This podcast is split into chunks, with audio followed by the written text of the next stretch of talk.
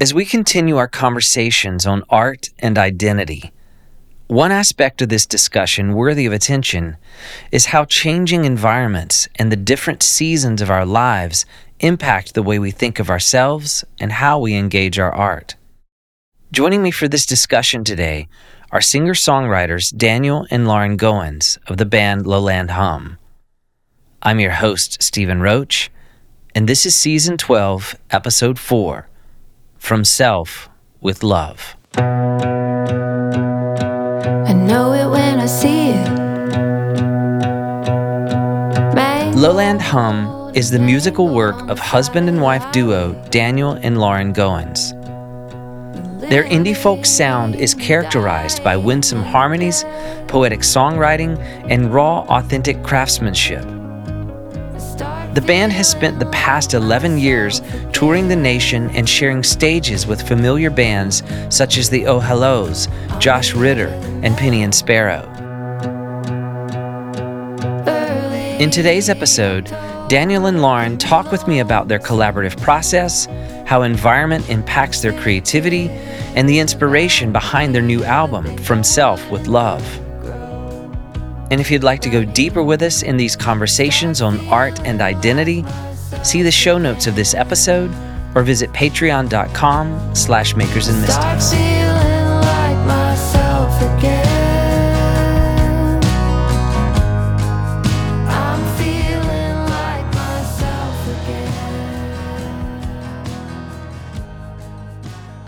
Okay, Daniel and Lauren, what an honor it is to have you guys on Makers and Mystics with me today. Thanks so much for being here. Yeah, thanks for having us.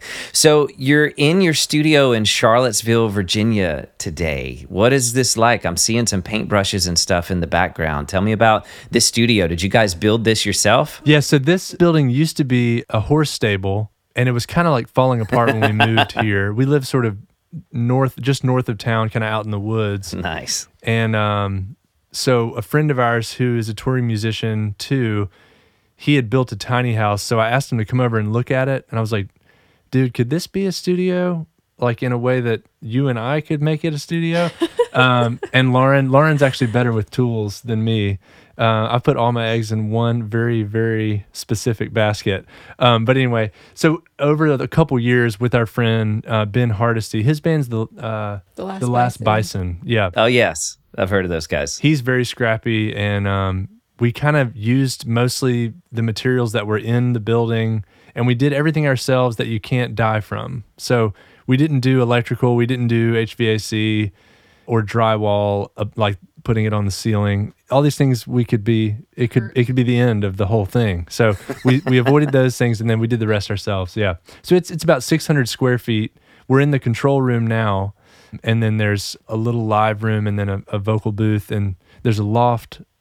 It was Lauren's idea to put a loft over the vocal booth, so there's a mattress there where people can sleep if they want, and then books and records and stuff up there. So it's it's a compact little spot, but it's been a, a real uh, game changer for us because we were recording either renting places or recording in just uh, Our our, apartment. apartment.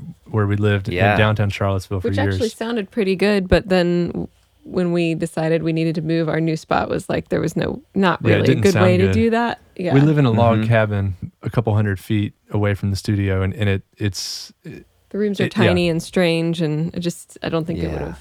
yeah not a, not a good sound. So Well, I'm always interested in how environments impact your creative process. So I'd love to know more about how the environment that you've curated here at your studio how this has impacted your songwriting or your you know lyric writing or even your experience together tell me more about how this environment shapes some of what you do I think that it has slowed things down in a in a way that is helpful. Just in that before we would be set up in our living room or in a space away from our home, so it would be like these very distinct moments when we could create and either we needed to like clean it all up afterward. There was a big effort involved in like getting rolling and then like ending for the day and tidying up and to have a space where we can just like step in and start work at any moment or if we have an idea or if there's just a break in the day and we can just go out and do it that has changed our process significantly. I think it's made it feel more spacious. Having children has not made it feel more spacious because those those moments are fewer and farther between than they used to be. But all the more a blessing to have a space that's already set up when you do have like a quick window. I feel like it's allowed us to not feel like we have to cram, but to like there's just more breathing room in the creative process. I think. Yeah, and for many years we were the way we would make records is we would tour about eight between seven and ten or eleven months of the year we'd be on the road. So then there'd be a two week period where we knew like that's it, like do it then. And, and so there was a kind record at the same time, please. yeah, recover and record it. Yeah, that's right. um, so we would kind of it was kind of more of a sprint mode, and we'd be kind of writing more piecemeal. And right now it's more like much more frequent jump in and out, and there's a bit more of a yeah more of a marathon um, kind of flow to it. And There is now more of a marathon flow. yeah, as in like we're it's a slower paced, longer term Yeah. operation. Yeah. Yeah. Um, and we also the writing has really changed, uh, and the studio is part of that, I think. But what we do now, oftentimes, is in years past, we're about to put out our eighth album uh, on September Wow. twenty first, and on Hmm. all of the albums before this one, it was all extremely um, collaborative. We would do everything at the same time together, and that's been our whole life basically together the last ten years. But this new album, we had we have two kids um, now, and one of them is two and a half, and one of them is a half. months. I'm just kidding. um, so basically, we would a song usually starts with one or the other of us, and then we would kind of pass it back and forth a little bit, and then we would just sit down and do these sessions to finish it. Now it's kind of like somebody's holding a baby and walks out to the studio and it's like time to switch and then the other person grabs the baby and goes back to the house and then the other one's in here in this totally separate space that is just for music and um, surrounded by things that are inspiring to us some different things we've found over the years and the instruments that we've spent so much time with and toured with. And we're slowly dialing in stations in here so that it's kind of like there's a sort of house sound and there's kind of a a, a way that things are done in here so that you can jump right into I have this idea. Well it's ready. Go do it. You know that kind of thing. Mm-hmm. That's that's the goal longer term. But yeah the kind of mm-hmm. passing the songs back and forth but this space being where they reside all the time I think that mm-hmm. has really affect it feels like a distilled kind of air in here and the focus you step in here and you're like you're it, it's the focus is more immediate mm-hmm. Mm-hmm. Whereas when you mm-hmm. record in Fewer your apartment, you throw the stuff up, you you do what you can, and then you break it all down because somebody's coming over for dinner, and there's it's only a one room apartment. So Or if Yeah. you're like me, you're accident prone and you cannot leave cables sitting out on the floor because you will fall and you might break something valuable. So Inevitably, right? Yes. well, you said 10 years earlier. Is that how long you've been making music together? Yeah. Or how long have A you little been more. doing it's this? been like 11. It's been since we started writing together once we were married, but we started collaborating like with just me singing with Daniel before. So it's been at least 11 or 12 years. yeah, and Lauren's mm-hmm. background is visual art before this band. So at first, our first collaboration was she was doing an album design for a record I made in 2010. Uh-huh. But then she started singing on the record because I heard her sing somewhere, and I was like, "Whoa!" And then, you know, then that led to all kinds of things. But eventually, I also realized she was hearing. So, mo- I mean, I think many people, when you play them a song, they're just hearing what you're playing. But some people hear things that aren't that you aren't playing, and I don't understand that at all. But that that happens to me. Someone's playing me something, I hear other things too that could be there or not. It does. It's you know, I don't I don't ever think this has to be there, but I just think if they ask me, I, something could be there that I know what it is right now. And Lauren has that too, um, as well as being a songwriter. So I think that's why we've collaborated on everything because part of what the band really is is our instincts blending together into something that neither of us could make um, separately. And we're big fans of the idea of augmentation. We talk a lot about relationship as augmentation, meaning some people would say that there's all this compromise involved in relationship, and that's true. But I don't think it's a the kind of compromise that is diminishing. I think in a healthy relationship, you both are more than you are separate from it. It's hard to understand, and it takes a lot of work, and it's not tension is a big part of it, I think. But um, and we're figuring out, a lot- out a lot right now. So we're in a high tension time. Um, Yeah. like today, um, and in this in this season. So, So- yeah. So should we turn this podcast into maybe a therapy session? yeah, I what, uh, what experience give- do you have give a talking best people shot. Down? from a- beneficial. no, I think w- I think We're in a we're- peaceful the- place. Yeah, it's peaceful, but between it's us, it's but high. there's stuff to work out. There's, It's yeah, hard. it's high friction is another Of way you could course. say it. But that's just part of it. Well, that's something that I'm curious to know more about because with both of you being artists, both of you being individual songwriters, visual artists, you know, I'd be curious to know how your creative processes differ from one another. And how you've learned over the years to make room for one another. You mentioned, you know, you don't it's more augmentation, not so much compromise, but I'd be curious to know more about what you've learned over this past decade of collaborating together and how you've learned and how you're still learning to make room for each other's, you know, differences in your creative process. That's a great question. Do you want to start? You want me to? I can start. Okay. I mean, we are very different from one another and our brains work very differently. Daniel Daniel's mind is extremely generative and he can just like spitball like so many ideas. Many of them are very very good and they just kind of are an endless stream, which is That's is really nice, but many of them are also very dumb. well, it's I'm telling you the truth. I think I it's incredible how much his mind can generate in a short amount of time. Um, so if we're sitting down and writing together, my my brain needs space for things to kind of like bubble up and come to the surface, and my brain just processes really differently. So early on, we kind of learned like Daniel could propose ideas until the cows come home, but my mind is trying to digest those while I'm also trying to see if there's anything in me that wants to come up too. So we've learned how to leave space for me or how to like separate or like maybe there's a kernel from something Daniel came up with that I take to a room by myself and just tinker with for a while. I tend to create it's at least in terms of lyrics I tend to do best with like a pencil and a pad of paper and Daniel's more of a typer straight into the you know computer and my brain just functions differently. My thoughts flow differently when I'm writing. So yeah I think we've learned how to like take turns almost and then reconvene and share what we're thinking. And and amazingly we often both feel like like there's very little conflict when it comes to trying to find the answer to a problem. We both generally are like, "Oh, that's the thing. That's the that's mm-hmm. the answer. That serves the song that's better. the solution or, that yeah, that yeah. that best serves the song or the concept or the melody or whatever."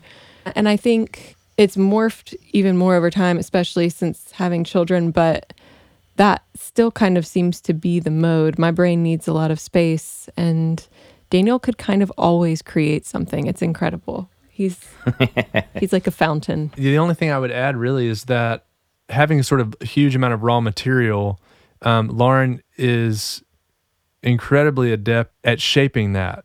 So when we're arranging, when we're arranging, so I produce records for other people and I do that mostly alone. So I definitely do arrangements by myself, but a lot of times I'll arrange a bunch of things and then I'll kind of present them to her and especially for Lowland Hum stuff, she'll she'll kind of have a very clear sort of vision about no, not that. That's too much there. Let's pull this back. Let's take half the notes out of that part. It's like it's very it's very very clear and I think the music benefits greatly from her more distilled way of being. Dirty old river, must you keep rolling, flowing into the night? And we both I- write we both write parts, but Yeah. yeah, I do think But I, I'm you know noticing more recently too, especially in this time period where I'm like the kids are really young and my brain, I feel like over half of my brain is being used to heal my body and make milk and keep the children mm-hmm. alive. And Daniel helps so much with that too. But the things that he can't physically help with, my body is just consumed with that. So I feel like I have a very small slice of the pie chart of my brain to create. But I do feel like my what I bring most right now is like tweaking raw material and kind of sculpting and chipping away and edit, kind of like an editor's brain, I guess, in this moment. Waterloo sunsets fly. or and lyrics too. Yeah. And the way Lauren writes lyrics is much more like poetry. So she would come with a whole kind of a complete thing, a complete work that we would then usually it's relating to a guitar part or a piano part that I've played and, and given to her to listen to and and then we'll together figure out is this a song? night. But I don't feel afraid. I've learned to trust my subconscious, which is strange, but at our shows in the last five to seven years, I've been making up songs on the spot most nights. And I just, whatever memory surfaces, whatever is coming up. And I, and sometimes it's very embarrassing and personal and very intense. Sometimes it's just like ridiculous. Sometimes it's some story I'm making up right then. But that's it's always amazing, by the way. I love it so much. Blue, start early, push on through. I sweat a lot when I do it in certain scenarios. If I if I want to be cool, if I if I'm really hoping everybody thinks I'm cool, then I make myself do it usually right then. I'm like, no, no, no, no, no. Yeah. And I just start doing it, and I usually embarrass myself, but it but it brings all of us closer. It removes the barrier between me and the people there, and um, helps me be present. But I've learned to trust that because there's a vulnerability there that I think the editor in me would try to take out of the equation, and I think that's that's not a that's not a good instinct. I'm trying to manage people's perception of me, or I, I want to be something that I am not actually, and and what I really need to mm-hmm. share is myself with people and trust that in that something beyond me could occur. Half on the phone, half you, half me, half drowned in the divided sea. Daniel, earlier I wanted to go back to something you said when you were talking about vulnerability and you're talking about just making these songs up on the spot while you're performing live.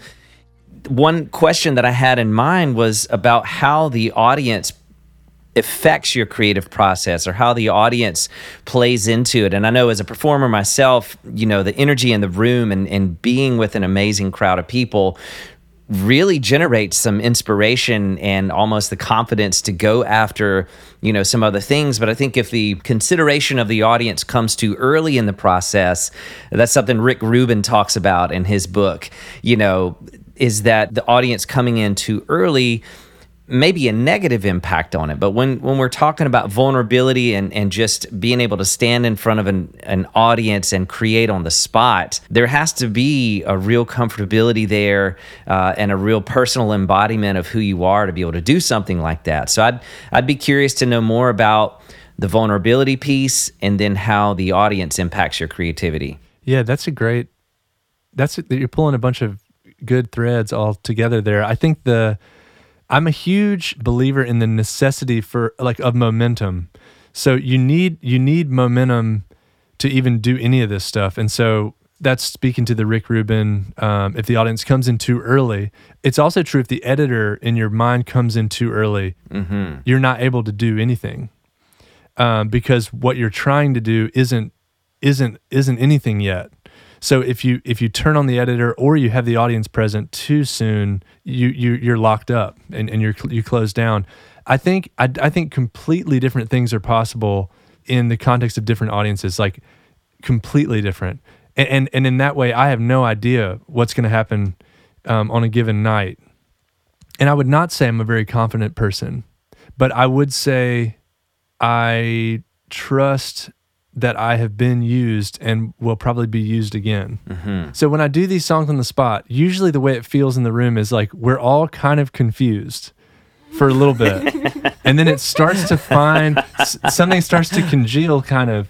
I love And- it. And then it's like then we're all kind of delighted because what I have to do is turn off the I have to turn off all my filters. So I don't know what I'm going to say, but I think when audiences believe that something could happen that could affect them deeply, you can feel that. And then you kind of but part of you is, is kind of like, "Are you sure?" And then a part of you is like, "I think that's true." Like I, I know that I can I've I've felt this come come out of me before and and that's that has to do with not just making things up on the spot but i think you've done a lot of improvising in front of people right Absolutely. so Oh, it's yeah. very similar you, you have this feeling like the audience has opened up a space now for me and and we could go we can go to higher heights than we have ever gone on this song potentially right now because of them Yes.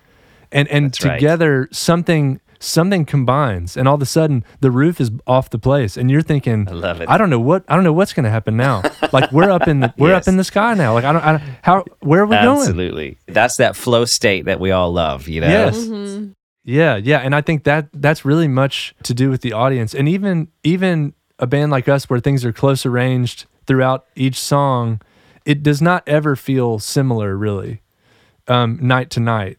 And if you're really present, you can feel that it's not the same at all, and each person's presence has changed what it could be that night and what it could mean. And I think you know, I always I always say this, but I think great teachers don't really tell you anything. They just open up a space in which you could discover something. So, our highest hope is that the music that we make could open up a space in which something could be discovered by us and by other people. And, and, and maybe we could, there could be some move toward wholeness, you know, relating to some of that. It's very mysterious. And, and I think we don't have much control over any of that.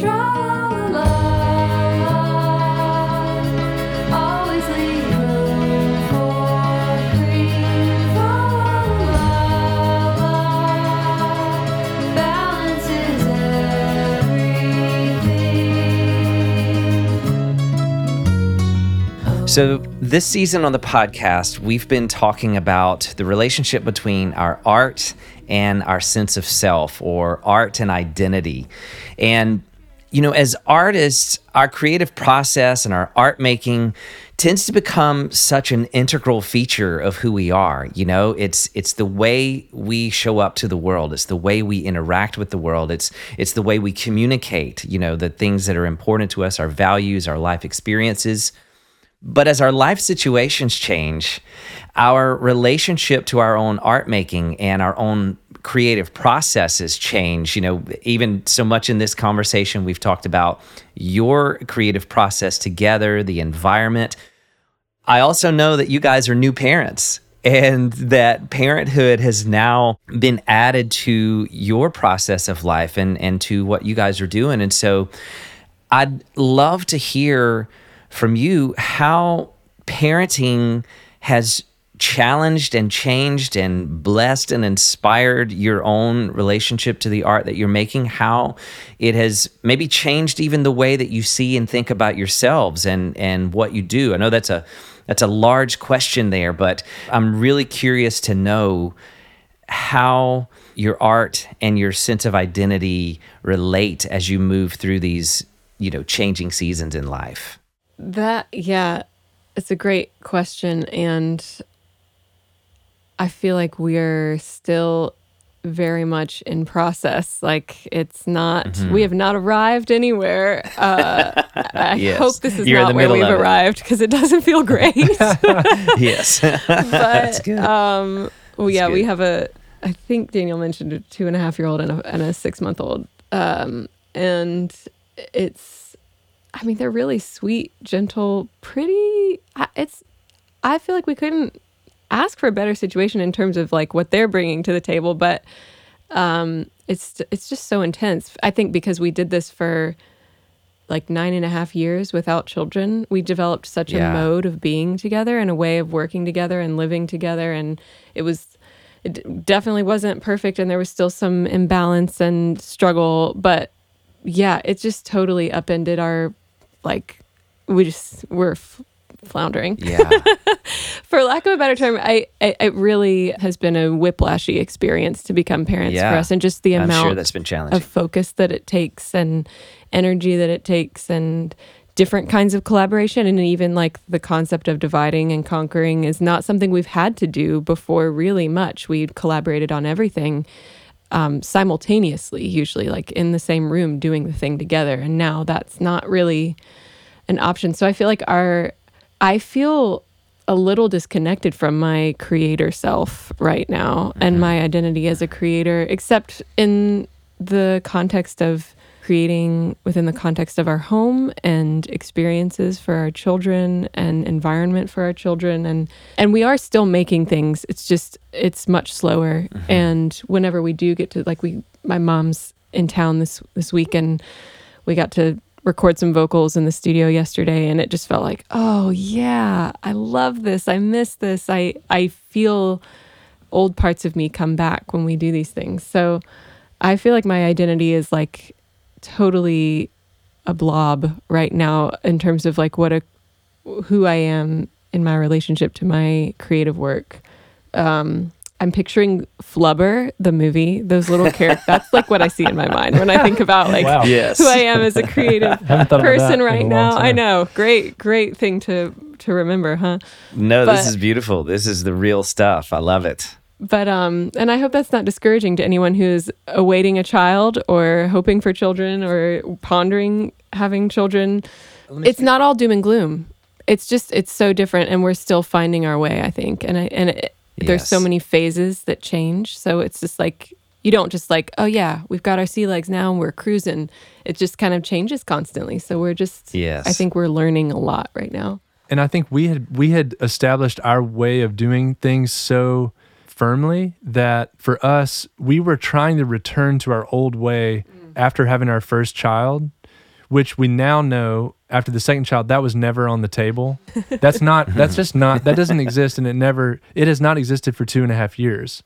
Um, but, we we, thought. thought we could get back there and that was not that's not the appropriate thing to do. So if if you are awaiting a child or, or thinking about that i think i would have i would have benefited from someone saying to me you you're gonna make up a whole new thing now. Mm-hmm. There's another there's another eternal being that lives at your house now. So mm. it's not gonna be the same ever again. In a very like you have to make a new thing up that that will kind of fold that that new person or people into itself. And that's that's a mm-hmm. good thing and It's it just means you don't know how to do it.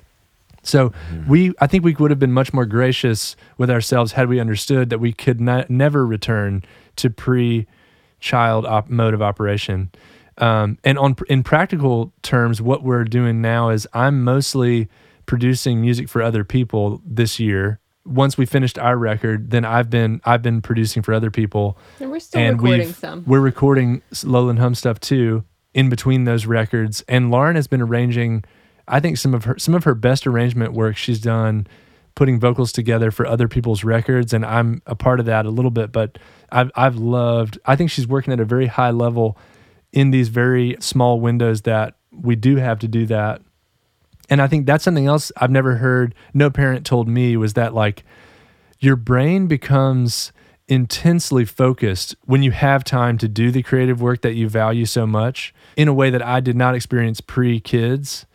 And it's not to say that I didn't work hard or focus in those pre kid times. It's just your brain knows, oh, this is rare now. And so, and not just your brain, but you can kind of, you have this sense like we're stepping into this thing. As long as that doesn't become a pressured thing, I think it's very positive. Um, I think it's exciting and you trust your own instincts more and you, you kind of have to roll with your first, second, or third idea instead of many creatives endlessly iterate, sometimes to their um, detriment. And it's hard for them to find a way forward and, and you lose momentum by the by the fact that the actual is less than the potential and you're just kind of it could be th- it could be anything right now. This song mm. could be anything and that's cool. It's really cool. It's wonderful. But i think mm-hmm. s- the, li- the limitation has led us down the most interesting paths in our collaboration and, sure. and our limitation as people and and our limitation in terms of time I want to add to what you're saying about the focus because I have experienced that. And then there are also times when I have not experienced that focus.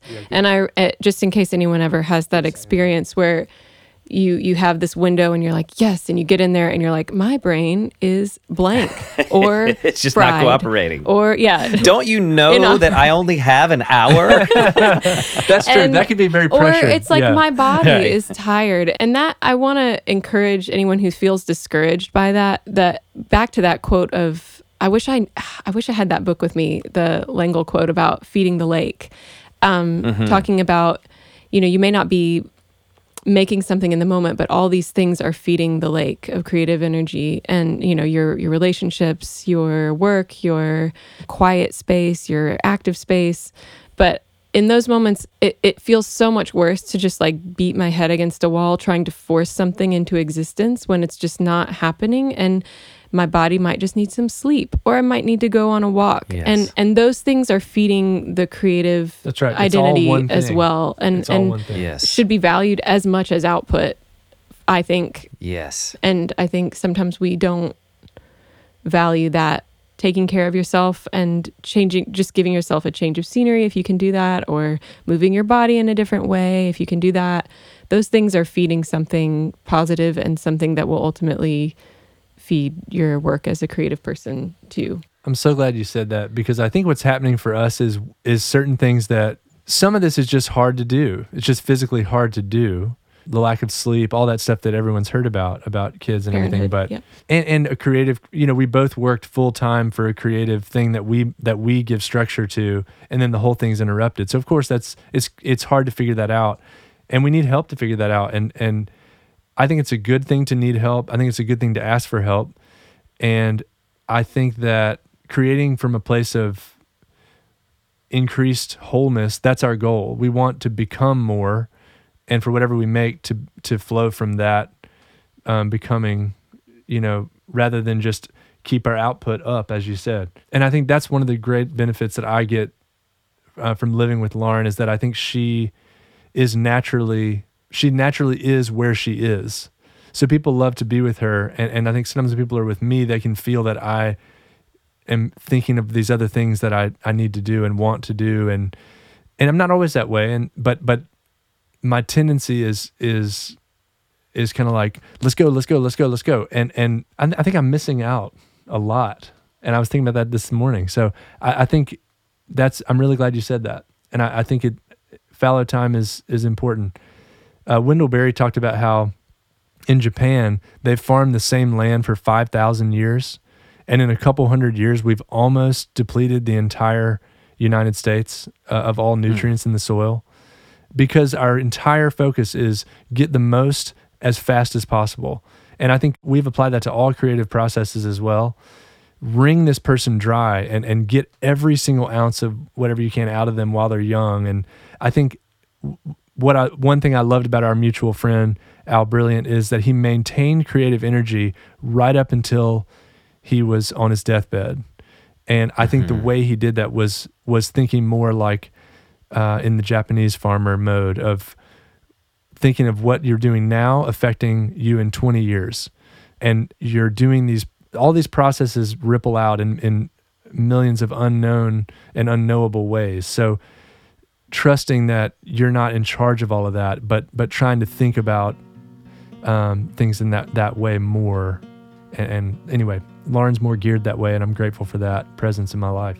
Your silence reminds me of that one winter in that book. I found the quote from Madeleine L'Engle that you're referring to, and she says, If the work comes to the artist and says, Here I am, serve me, then the job of the artist, great or small, is to serve.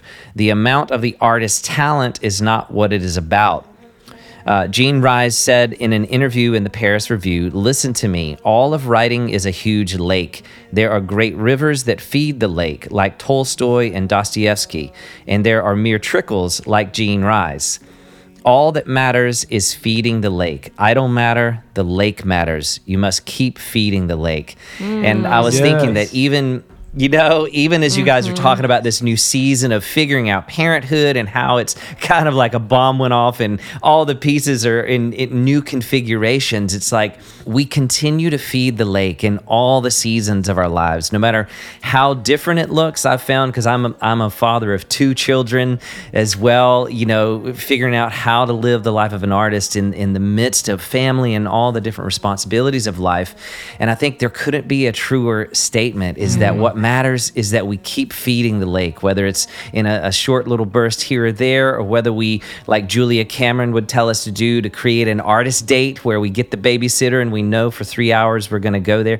Whatever feeding the lake looks like, writing on a, a napkin at lunch, you know, while you're feeding the baby or mowing the yard or whatever it might be.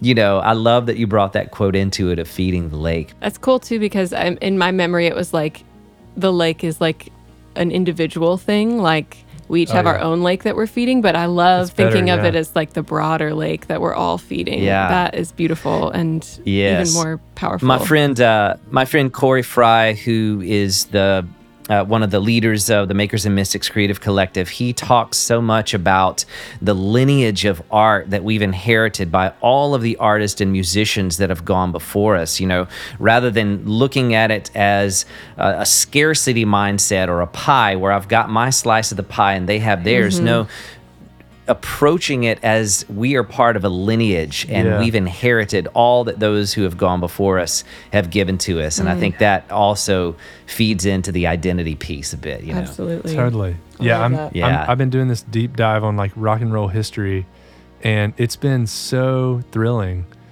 to just learn more about where all these different things come from, and all of it is just flowing. Yeah, it's, it's just all it, it. The lake thing makes a ton of sense. We're just all adding little pieces into it, and we're really. Oftentimes, we're trying to do something we've heard before that we love so much, and we just can't do it. So then we accidentally do mm-hmm. something a little bit different, and that somebody else hears that and is like, "Oh man, like that's what I want to do," and then they can't quite do it, and then they do this other thing. It's just, it's so much ah. more. It's just so exciting to think about that flow, like you said. The lineage is good. Yes. Well, listen, before we go, I want to ask you really quickly about the new album that you have coming out. Tell me the name of the album and what we can expect from this one. Yeah, it's called From Self with Love. It's our eighth album, and it I think a lot of the songs are touching on and exploring what parts of ourselves are are lost or buried or changed by life experience and how do we hold on to or reach out to the parts of ourselves that we want to keep intact? Do we get to do that? I don't know. Th- those are some of the questions it's it's exploring. There are even a few songs where we've written a song addressing some part of ourselves that we hope is still there.